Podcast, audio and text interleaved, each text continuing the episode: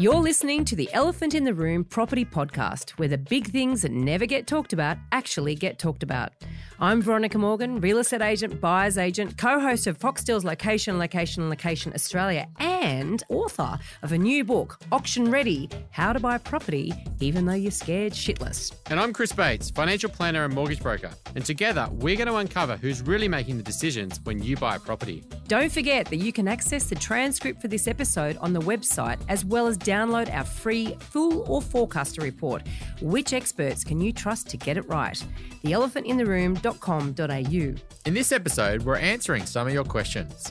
We'll be covering a whole bunch of things that affect capital growth, such as whether new townhouses will outperform old townhouses in the same suburb.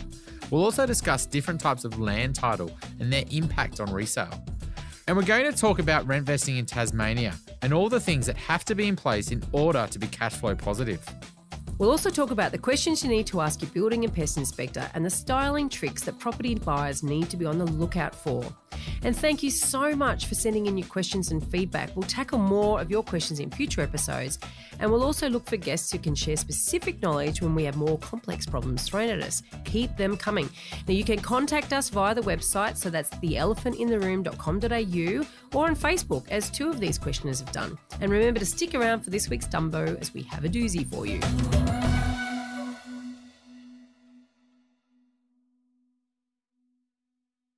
Before we get started, everything we talk about on this podcast is general in nature and should never be considered to be personal financial advice. If you're looking to get advice, please seek the help of a licensed financial advisor or buyer's agent. They will tailor and document their advice to your personal circumstances. Now let's get cracking. So, our first question is from Auntie. What's your view on capital appreciation for two of the same properties, townhouses, in the same area within 10 kilometres of capital city? However, one is new and the other one is, say, 15 years old. Will they grow at the same rate, all other things being equal? What do you reckon, Chris? well, I mean, I guess it's a there's so many elements to this question. I mean, the townhouses, the land content in them could be could be completely different. The floor plan, etc. So just because they're two townhouses doesn't mean they're equal from the get go in terms of their land content.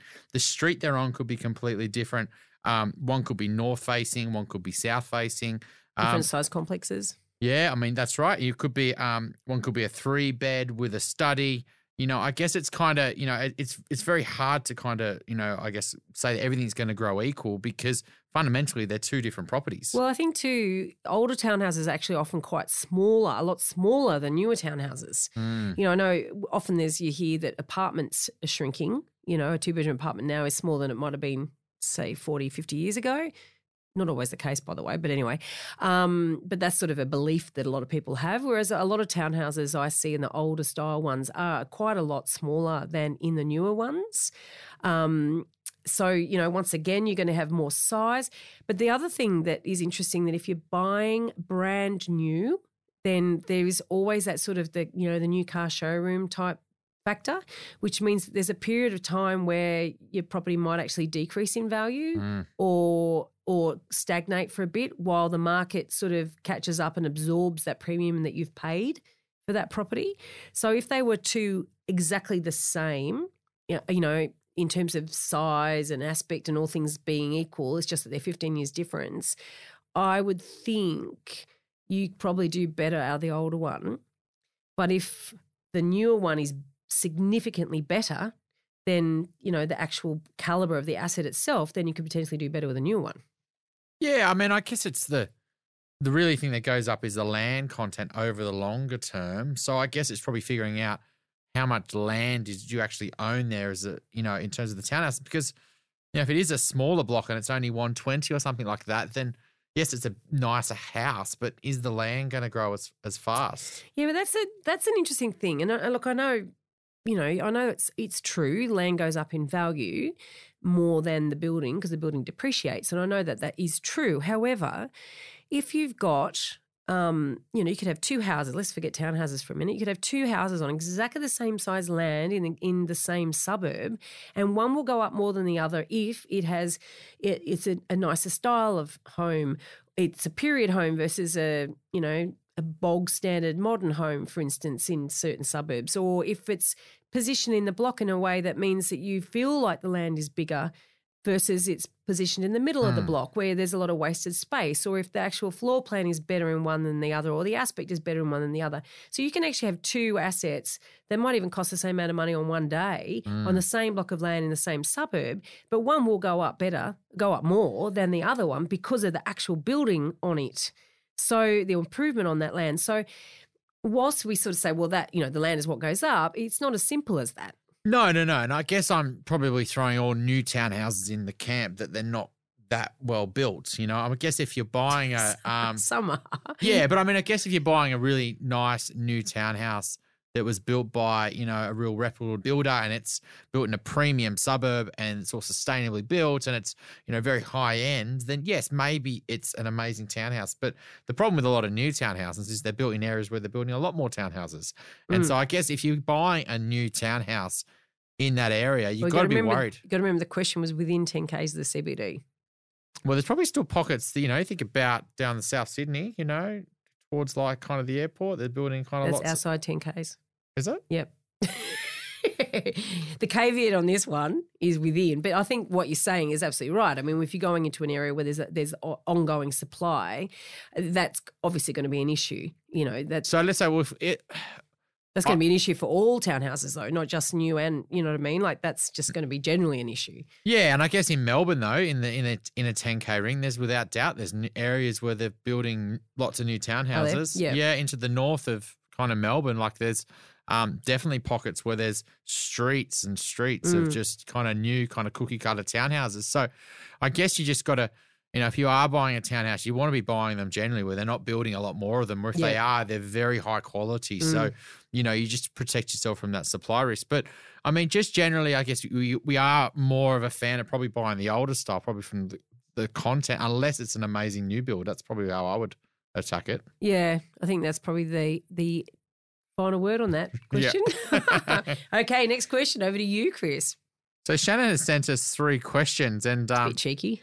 it could be my best, one of my my best mate. But anyway, oh, I actually haven't. Thanks, for, if it is you, Shannon. Thanks, mate. Um, but anyway, there's um, yeah, his, his three questions were staging and styling, including tricks that to be aware of that make the space look beautiful, but might not actually be functional. I think that buyers tend to um, gloss over and forget that properties are all dressed, well, not all, but uh, often dressed for sale. Mm. And quite often there's some really good opportunities in properties that aren't dressed for sale because people are just sort of bypassing them and going for ones that are a little bit more attractive. And there's a good reason why the styling industry is, you know, has has been fairly prolific in the last, say, 20 years. Because we don't like to think too hard, you know. we like to go on a property and have it sort of presented to us on a silver platter. So there are definitely tricks, though. There are definitely tricks. Painting is one. Mm. You know, a freshly painted house can cover off a multitude of sins. In fact, just recently I looked in inside a house actually owned by a friend of mine. Now this house has a lot of damp, has Mm. had a lot of damp. She's actually dealt with that damp and fixed all the problems.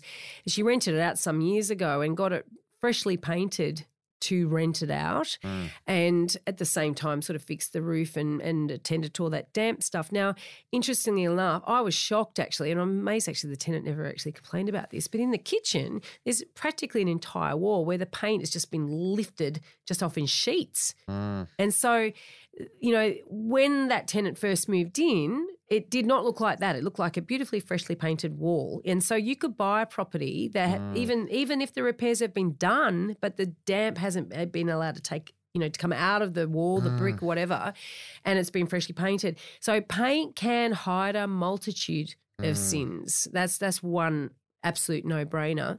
Another one is um, this is one that a stylist showed me. If a bedroom's a little bit small, they take the feet off the beds. So the bed Right. sits closer to the floor, and optically, it actually looks bigger. There's a trick. I like that. I mean, they they don't sometimes put side tables with the bed too, do they? Or they'll use a plant. That's makes Yeah, it feel yeah. like it's a bit bigger. Well, they've got some tiny little thing there that you just sort of go, oh, yeah, side table tick, but you don't sort of think, oh, it's tiny. I can't fit one with a drawer. yeah, you can see the bed and you're like, oh, okay, so it is a bedroom, and Mm. you kind of keep going. I mean, wardrobes is probably another one though. You know, if it hasn't got built-ins, Yeah. sometimes people don't think, is there actually a wardrobe here? Do you know, on that bed thing, when we were filming once down in Melbourne, talking about styling, um, I was having that conversation about the beds and about in the small rooms, and I wonder if there's got feet on that bed. And Mm. as as as the contributors for the show actually went to have a look and see where there was feet on that bed, Mm. they've lifted up the corner of the the bedspread, and not only were there no feet. And there was actually no bed. The bed was made out of cardboard boxes. Oh wow! Imagine if somebody had sat on it. well, that's it. You know what to sit in these things, is it? I know. I do find it funny when you're look- checking these houses out and you kind of walk around. No one even sits on the furniture or gets an experience or anything like that. Everything's like so perfectly crafted. Uh, you're meant to be living in these homes. So you want to kind of sometimes sit down and just experience it. Yeah. Look, you know, I think what is important is that the style, a good stylist will make that space seem functional and there Mm. won't be anywhere near as much furniture in it as there would be if you lived in it. yeah, and I think exactly. that that's the other That's thing the that people got to really think through. It's like, um, you know, because doing a pre-settlement inspection with somebody, and you know, obviously this doesn't happen for my clients because we take them through all of this. But back when I Mm. was a sales agent, you do a pre-settlement inspection with somebody who bought a property six weeks earlier at auction and had been beautifully styled, and they fall in love with the fin- you know, the way it furnished and everything. and empty houses are pretty miserable Mm, pretty miserable looking, they're dismal. And so, you know, buyer walking through is like, oh God, yeah. this is what I actually bought. And I think Mm. that that is something that all buyers need to be very, very, you know, remind themselves that when you're walking through a home, those furnishings, okay, the window coverings stay, the light fittings will stay unless there's a, a note in the Mm. in the contract. Floor coverings, as long as they're fixed, will stay. But there's nearly everything else goes. And so, how do you kind of help clients really visualize that? Because you know it's easy to kind of say, "Oh, imagine there's no furniture here," but you're Mm. still seeing the furniture. So, how do you actually help clients really get that really stuck in their mind that it's not going to look like this when you buy it? Yeah, look, I mean, if if we think it's going to be an absolute issue because they're glossing over things that we can Mm. definitely say, sometimes we just keep taking them back to the property until actually it dawns on them because you know buying property is an emotional process, you know, and we we go through homes and we they start picturing us living there and this sort of lifestyle Yep. thing and um you know the odd person is very practical you know and though eh, but that that is a minority Mm. I, I do think. Uh, back in the day and and when i say back in the day before it was routinely done that every property was styled then you know buyers were used to looking at empty properties. They were used to to sort of being a bit more critical about properties potentially um, or actually looking or using their imagination whereas nowadays uh, it just said they're, they're the exception to the rule the ones that aren't styled what about the photography um, tips? Because you know, you look online, looks like big rooms, looks like it's so light. Um, you know, I think you when you go to a real estate agent now and you're marketing a property, they can say, "Do you want us to electronically style it?" So not actually use style furniture. We will, you know, pay 150 dollars a room, and we will put in fake furniture on. well they the do that for rentals Yeah, because it's it's even not, sales. Well, yeah, but the thing is with rentals, it's not cost effective to actually furnish, style the property to rent, Mm. right? There's no real money in it. Whereas when you're selling a property, the potential upside of styling it and investing a few thousand dollars to do that is definitely there. So Mm. there's a real purpose for doing a return on investment is is potentially there. So if you're only going to use electronic furniture in a or virtual furniture in a sales campaign, well, that's a bit stupid, really, because when people are going to go inspect the property and then you've lost all the, I mean, yeah, you got them in the door, but there's still what's there is going to speak out volumes. It's like you know Mm. when they use those those fisheye lenses and make the room look enormous. That's I mean, the minute you get there, you go, yep, that's it's it is small. And so there are certain things that the photography, yes, it'll get you in the door, but if it sets the expectations too high, you can actually lose buyers because of Mm. that. Um, but I'll tell you where the big danger is buying sight unseen. Mm. Well, people do it. It's not. It's not unheard of. I'm sure we've all got friends or family that have done that. I know my mother did that, but anyway. Did she? yes, but we won't bring her into the property Dumbo section. Sorry, mum. Um, How long ago? Shannon's second question here is around land titles and how this affects lending and resale. Yeah, so he's uh, he's lim- he's um, noted limited, qualified, Torrens, strata. There's also company and community title. So let's just run through some of those things. So okay, so if you buy a house, it's Torrens title, right? With a couple little exceptions, right? So Torrens title means that you own, you know, you know the, that land and everything on it, basically, right? You don't own too much beneath the land because if the government finds that you've got oil it's Mm. theirs. There's a caveat in every contract says basically that. But anyway, so you own you own the land, you own what's on it. So that's Torrens title, right? So so in older areas, say in Sydney and in the inner west or the eastern suburbs, and maybe bits of the lower North Shore, where they've been they've had properties that were built into the Victorian, you know, back in the 1800s, basically. There are two types of titles. It's either limited or qualified. Now, there one of them refers to they need to, and look, I should probably got a lawyer to give me the definitions of this, but basically what they mean is that they haven't sort of been brought up to date. One of them basically needs a new survey to just be 100% certain Ah, yep. that you're actually getting that the boundaries are exactly right. Yep. Okay. And the other one relates to transfer of title. So Mm. basically, um, that one that relates to transfer of title generally falls off. That's a qualification. Mm. It generally falls off once the property is transacted again. So Mm. that's just about basically establishing a conti- continuous line of, of ownership, right? Whereas the other one is around about the boundary. So you can overcome that by getting a survey and actually registering that with the land titles office. Now, Yeah, bit- I've had to do that for a client before Yeah. where, you know, that was, um, yeah, they just had, they didn't have that certificate and a bank Yeah. just needed that. And that was fine. It wasn't a big deal. So that yeah, so we come across them often enough not Yeah. to be. no, I wouldn't say that they actually impact the value of a property. I, I think that that over time they're just all getting upgraded to Torrens, and it's part and parcel of buying in an area that's quite old. Mm. So that's sort of not a major issue. Um, now on to the strata side of things, a strata is like a subset, if you like, of Torrens title, right? Mm. So strata, and we've had many conversations with with strata experts. It- technically, you you you own the airspace. You own from the paint on your walls in. So therefore, you know, I look at strata as being well. It's what does someone call it? The fourth layer of government. You know, so you're not buying land. You're buying a, a proportion or a Mm. share of the land that the building or the complex sits on.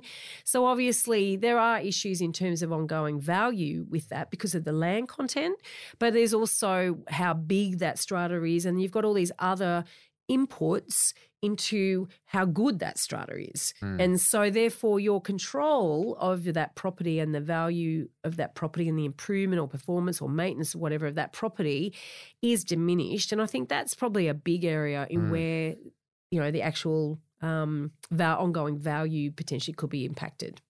Yeah, I mean, like if you're buying a strata building and the strata's not well maintained, it's a huge risk you've got to, you know, be factoring in when you're buying it. I mean, banks have no real problems with kind of lending on strata. I mean, Unless it's, it's under well, the size. yeah. I mean, you can have it. The this title though they're not really bothered about. Yeah, it's it's all- more the yeah. size of the the building and the the property in terms of the actual floor space and Mm, you know it was 35 squares and then it went to 40 and now potentially it's under 50 right. Um, different you- banks have different. yeah, you know, you can start right? banks will still be desperate and will still take on those kind of smaller Mm. units, etc. But it's more risk for them because they know smaller apartments generally have a smaller market that want them, and um, you know, it might only be singles or it might be investors looking for something cheap, and the investor market isn't buying, or the single markets, you know, a bit concerned about the economics. Then you know they can't sell them. So. I guess you know strata's generally fine. I mean, but I mean the next probably title is probably your company and things like that. Yeah, or just still on strata for a second. So you, got community title, which is part of strata. When you've got, um, and if you want to know more about this, go back to the um, episode we interviewed Reena Van Alast. So that's raw back in the maybe in the 30s. Check that out. Reena Van Alast, she's a strata manager, and we did go into quite a few different types of strata or the layers of, of um, strata title. But the community title is when a large complex where you tend to have other facilities that are shared between a number of different strata plans. So, and there's a different layer of title there in relation to that. So, you know, the larger complexes, you know, not huge fans of, but but there's the exceptions to rule with that too. Really well run and really in demand large complexes can be mm. very fabulous places to live. And in fact, people want to upgrade within those complexes. So mm. so you know, it can be an issue, but I think it comes back down to that that element of who's managing it and how well is it being managed. And if it's a really great place to live, then resale, that's that's a cracker. It's great. Mm.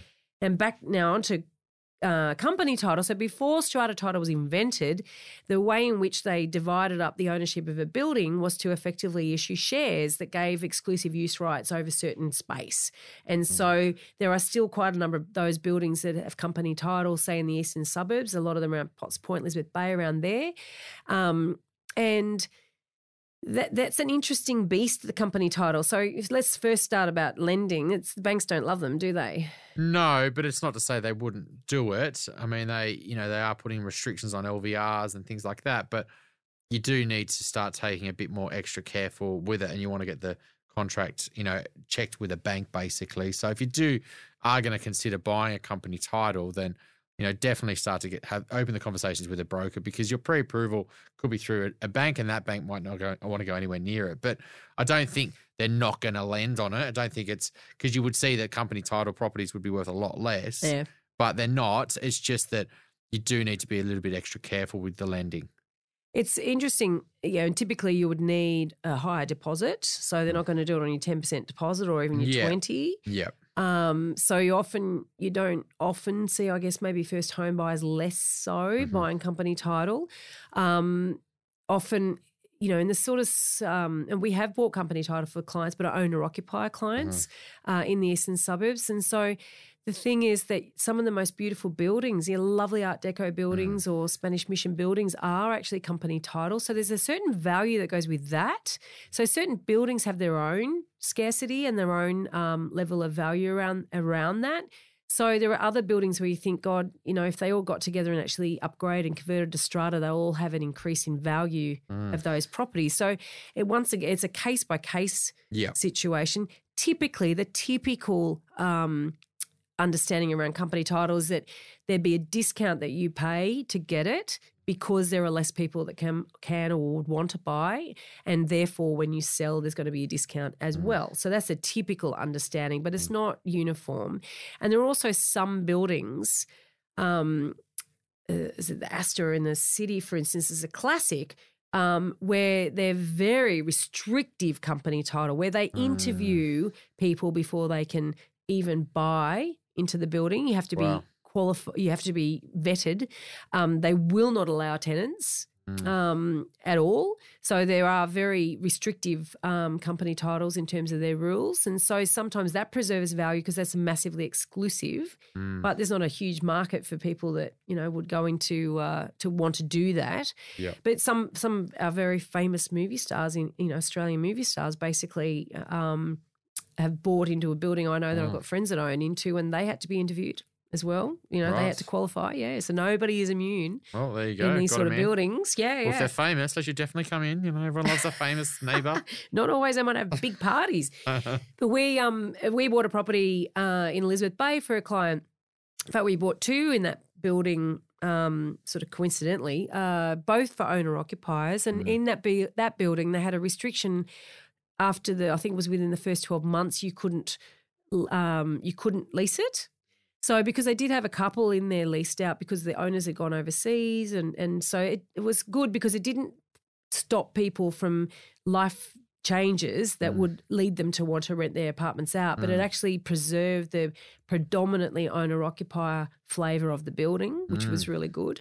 So, you know, there's there's a lot of those sorts of things to be taken into consideration. So it's not always a bad thing for capital growth, but and you won't always get a discount if you're buying company title. Funny you say that because we are going to Melbourne soon, and you'll start hearing episodes about that. And I think some of these uh, thought processes around creating more owner occupier driven strata sort of buildings with restrictions on resale um, are starting to pop up as new models that kind of attracts people and families to live in new apartments. So that'd be an interesting episode.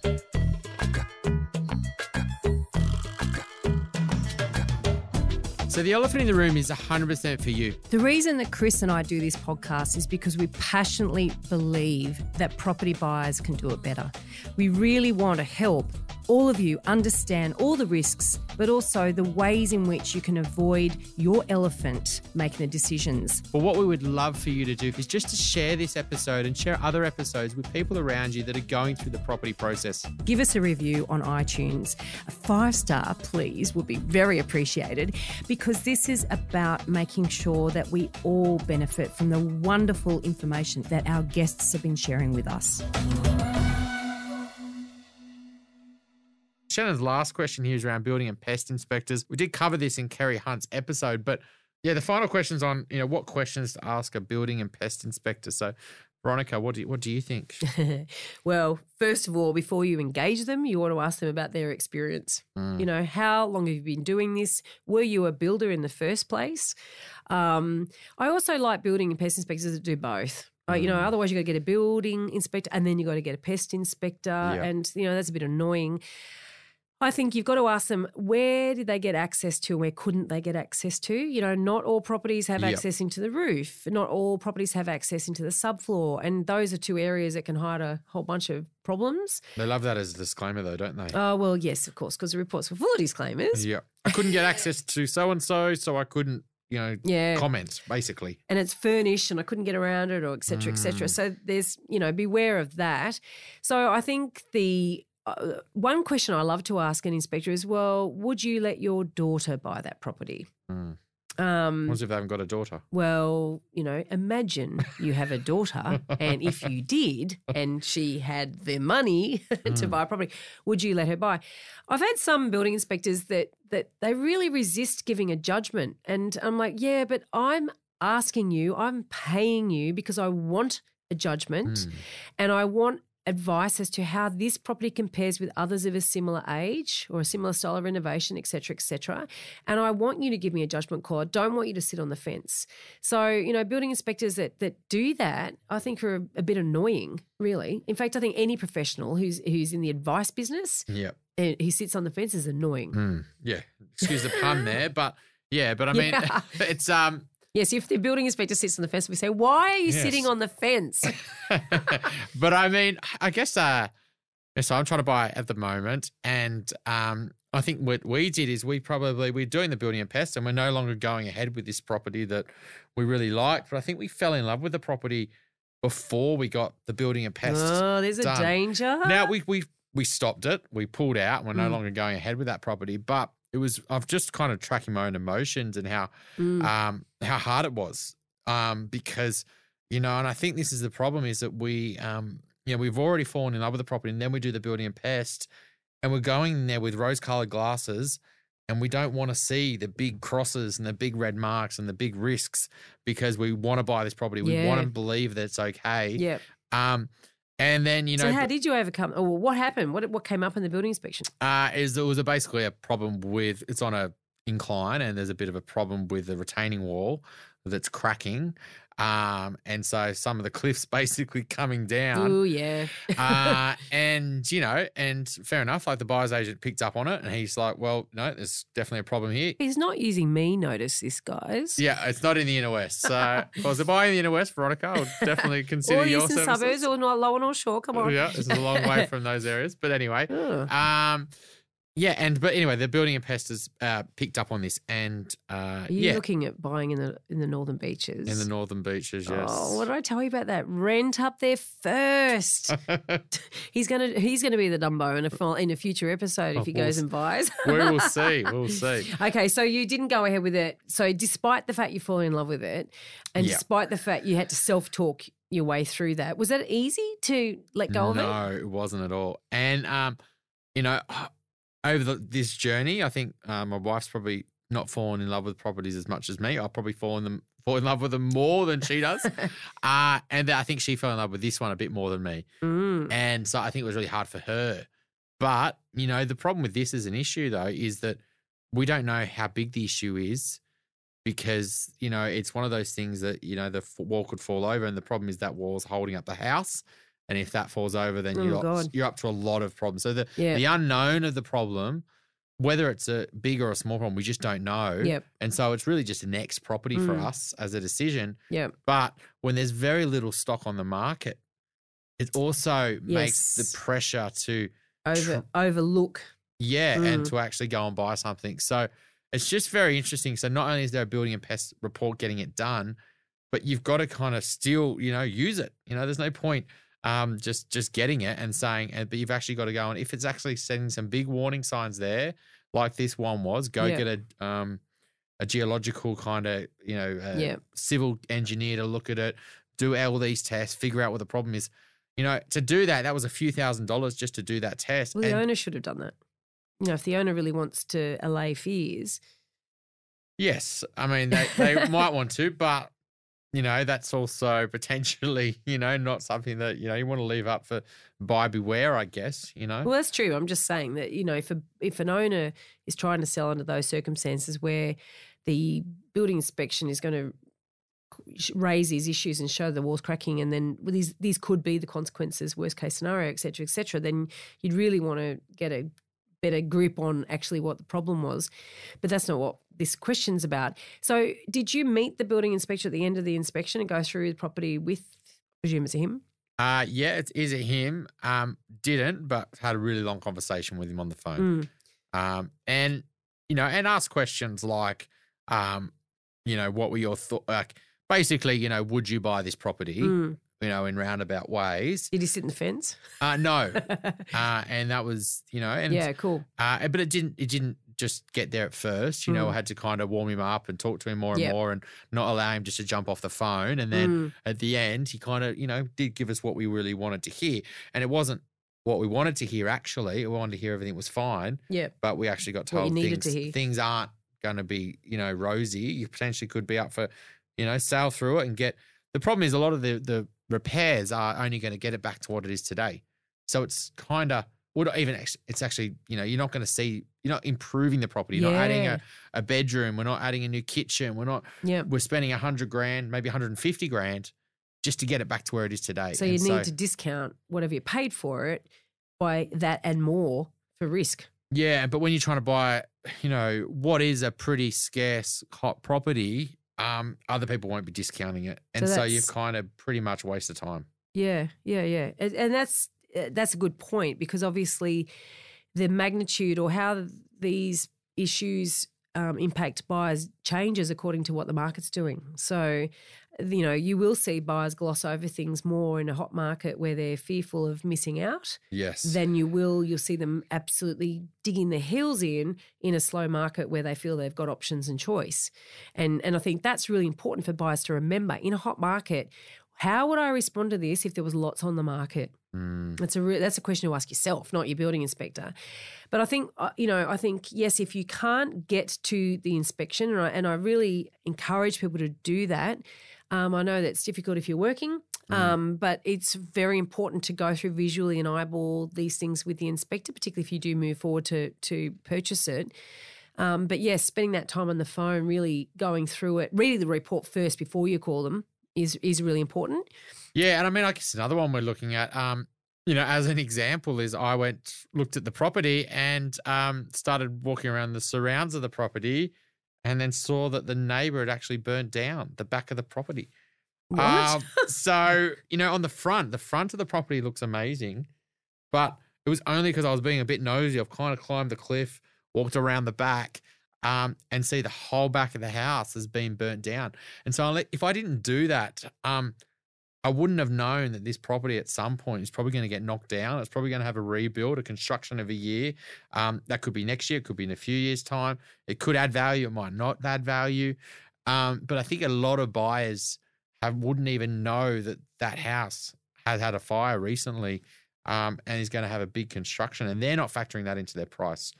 And so I guess it's just, um, you know, that was one of the learnings for me as well. You know, I was just going to check the neighbors out. I was Mm. not expecting the back of the property to be half burnt Wow. down. Yeah. Well, definitely. I mean, one of the things that we do, we always get online and and have a look at DA activity in the Yep. the surrounding properties, and certainly if the property is obviously derelict or Mm. obviously needs work, as or definitely if it's half burnt down, Mm. I'd be wanting to know, well.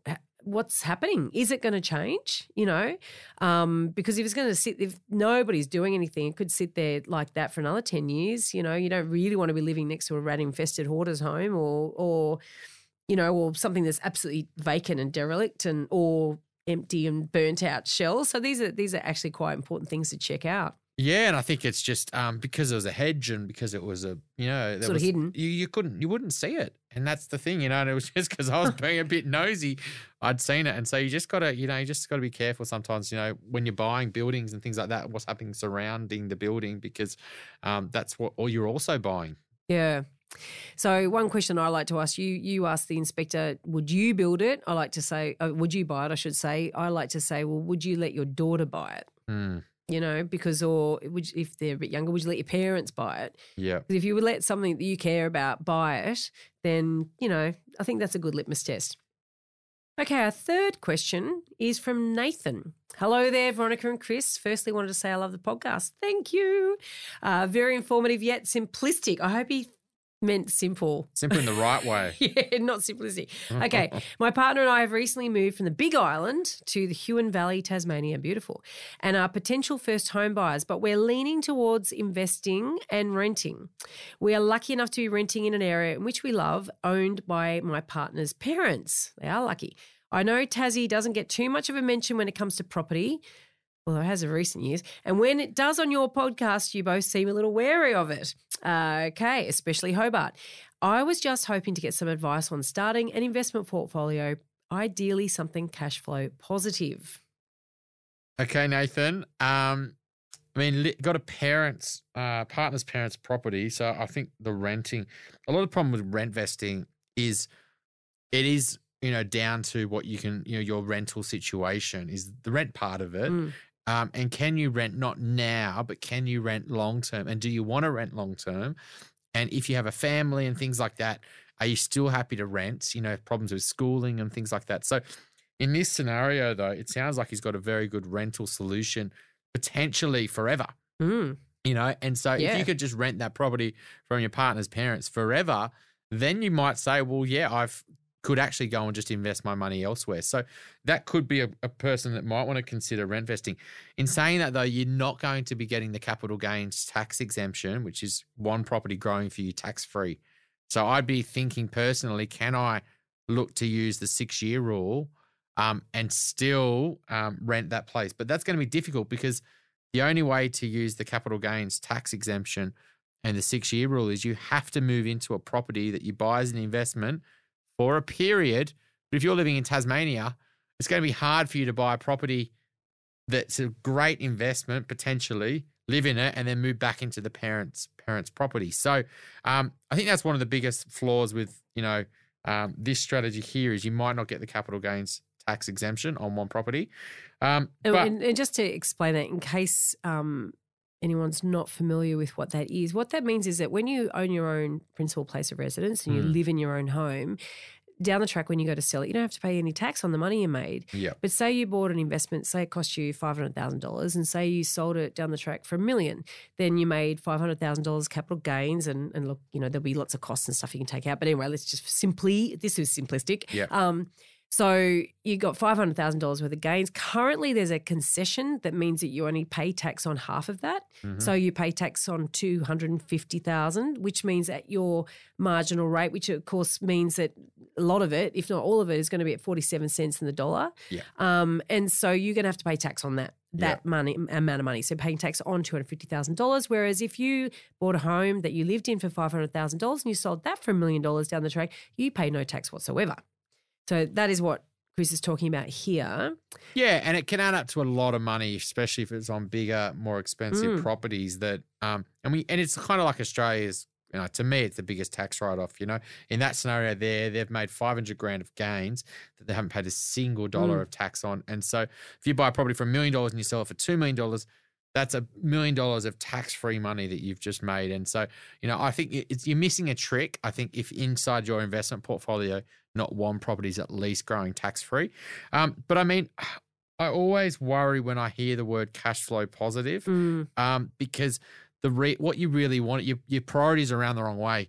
I, I want to get a property that's got cash flow positive, but it should be I want to get a property that grows over the longer term for Yep. me, and that should always be number one, not the cash flow because the cash flow should be kind of secondary to that. And the reason why I think like that is because whether a property is cash flow positive or cash flow negative, it's tax taxable or tax deductible either way. And then the after tax impact of that might only be a few thousand dollars. Um, and so you're saying, well, I'd rather not be a few thousand dollars out of pocket. But if that means that the property is not growing for you, well, it's great. I've got two thousand dollars extra in my pocket, but I've got a property that's not growing. So you've got to get the pro- priorities around the other way. Can I get a really good capital growth property first? Yeah, and look, I often think that the whole positive cash flow thing, it seems so sensible. It's like, oh, I shouldn't have to pay any money out of my, you know, my monthly Mm. you know cash flow in order to buy this investment if i can make it pay for itself then i've done a really good thing but then what people are thinking is that all properties are equal Mm. effectively and they're not. And like you just said unless you're focusing on growth particularly if you're a first home buyer age Yeah. you are at that asset accumulation phase of your life. Now i'm not a financial planner but but but that is the period of time where you've got this massive runway ahead of you before you actually retire. You've got decades.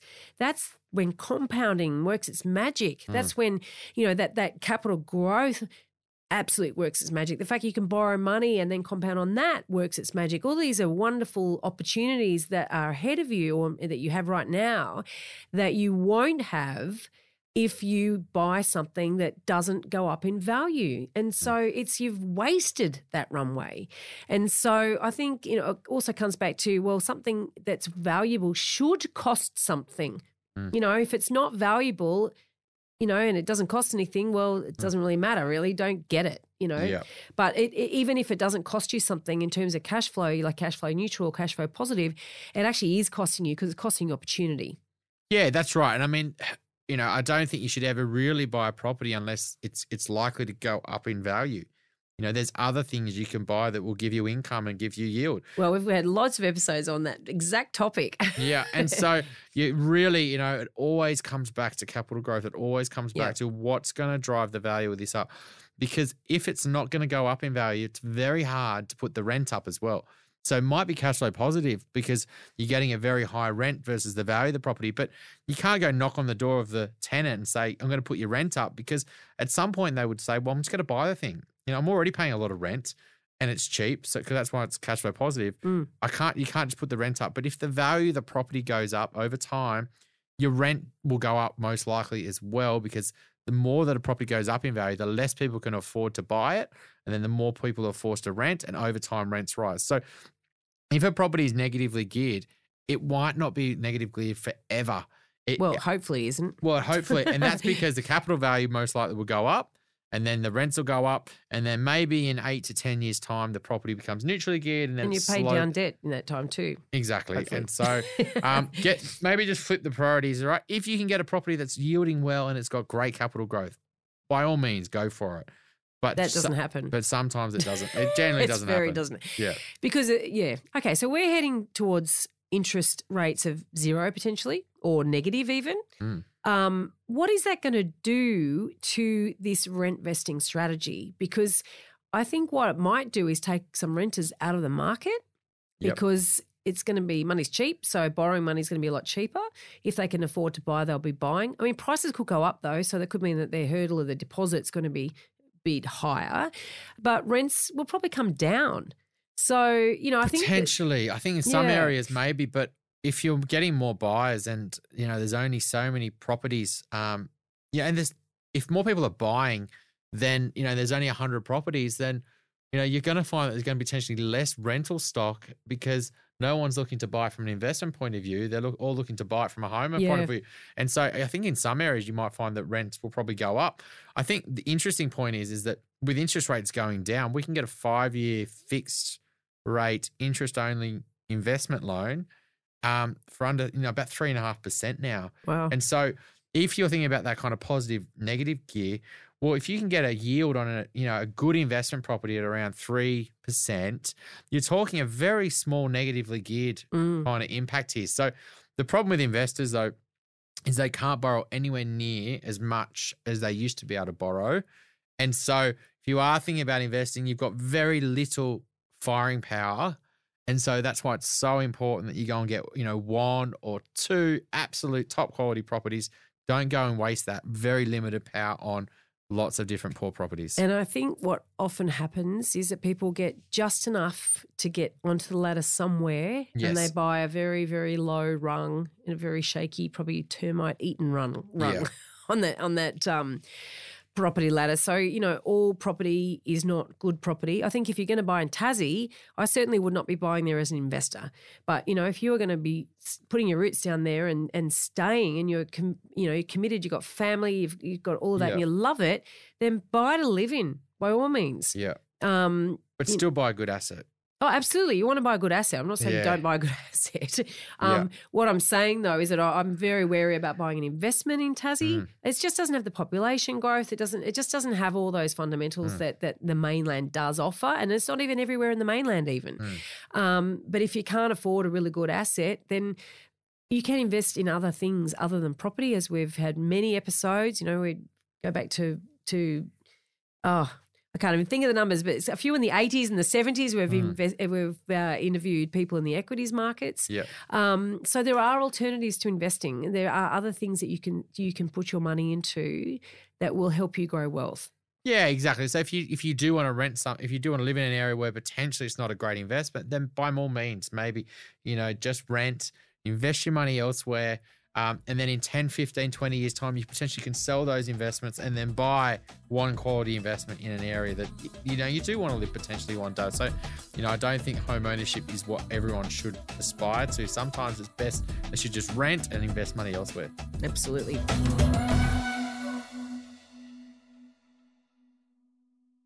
Every week, we hear incredible stories of the dumb things property buyers do. Dumb things that end up costing a whole lot of money and or a whole lot of stress. Mistakes that can be avoided.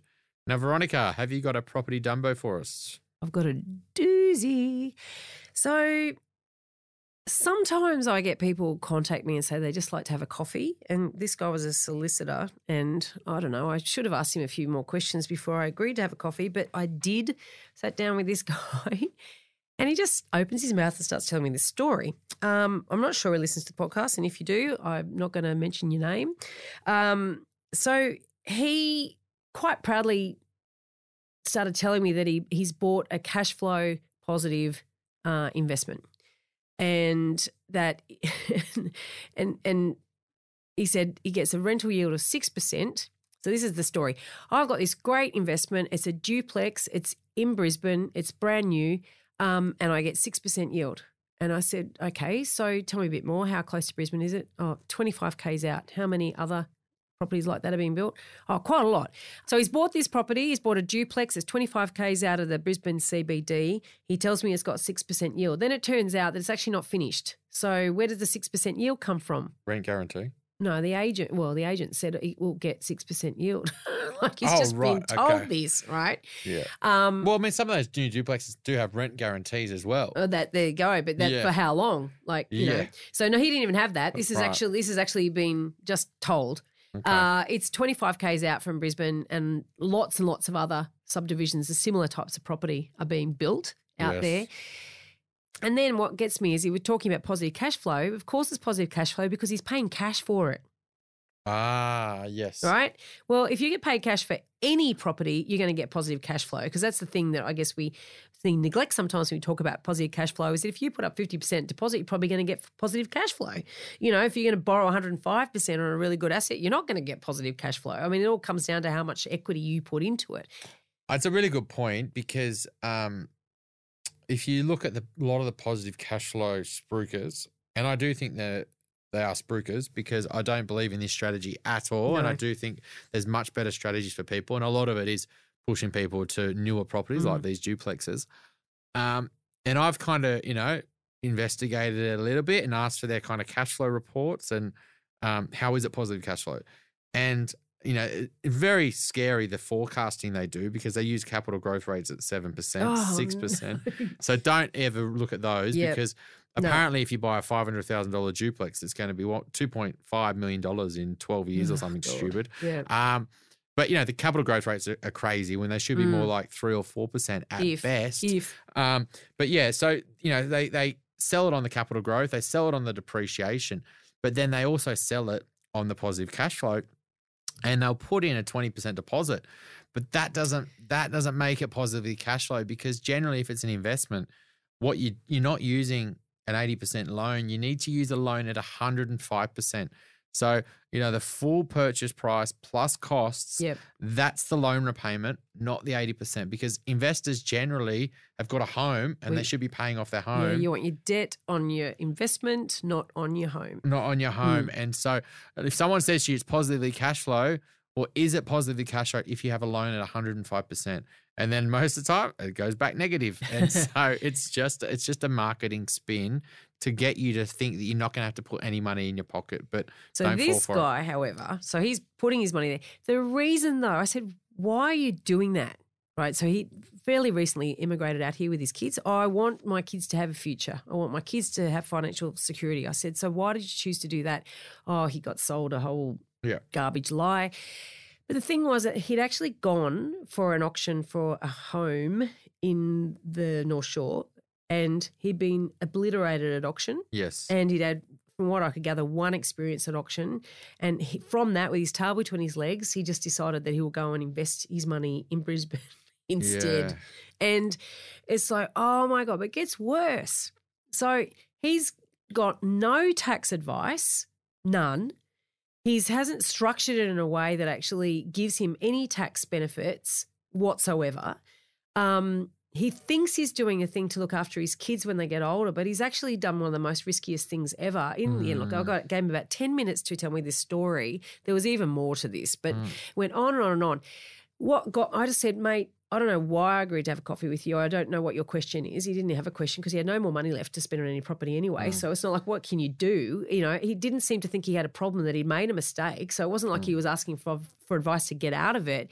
But I said to him, I can't listen to you anymore. You are you have made some of the dumbest mistakes. You, and I'm telling this out of kindness. You're cool to be kind because before you settle on this, because he still hadn't settled on it because it wasn't quite finished, before you settle on it, please go and get advice from a tax accountant. Please do that. Mm. And then potentially you can structure things differently to actually Yeah. give yourself other advantages in life and make this a better decision. But this just blew my mind. And I'm fairly certain that he took none of my advice. so Yeah. that is the property dumbo. Yeah, I mean they're is probably not even wanting to listen to good advice. I guess the other thing there, I mean, it's, it's actually really interesting point how the pain of missing out at auction, the pain of Mm. um, potentially, you know, not getting the job done. And I've seen this, you know, as well, where, um, you know, it's just all too hard. And Yeah. so instead of trying That'll to do. continue on the, the, it is tough. I think it is Mm. tough to actually go and buy good property and it is time consuming. It is stressful. It is, you know, emotionally draining. Um, it can, it is costly. But if you get it done right, you get the rewards. But you know, a lot of people do get a bit. Um, this is all a bit too hard, and they just take the easy route, um, and they start, you know, going away from the the thing they know they should be doing, and just take the easy route and go and buy something like that. So I think it's, um, I've seen that time and time again. It's really sad. So, look, we hope you've enjoyed this Q&A episode. As I said, we will do another one, so we absolutely welcome your feedback, your comments. Uh, we take it on board too. There's been some constructive um, uh, feedback that's been given over the last year or so, which we have taken on board, and we thank you very much for it. And uh, we want to encourage you to continue to share the episodes because we want to help more people make better property decisions. And that's what this podcast is all about. So please give us a review on iTunes and once again share these episodes. Thank you very much. Please join us for our next episode where we interview a builder with a difference or an architect with a difference. We're going into the world of modular buildings or prefabricated homes. If you've got memories of the demountable school buildings at your school, well, I tell you what, these are the complete opposite. We have a very interesting discussion with Bill McCorkell. He's the MD of ArchiBlox, who specialise in sustainable modular homes. So tune in and find out what might be the future for some of the building industry. Don't forget, we're on all the social channels. We're on Facebook, we're on LinkedIn, we're on Twitter. Or you can connect with us on theelephantintheroom.com.au. The links are all there for you. Please connect and send us a message. We'd love to hear from you. The Elephant in the Room Property Podcast is recorded at the Sydney Sound Brewery. This week's podcast was recorded by John Resk, editorial by Gordy Fletcher. Until next week, don't be a Dumbo.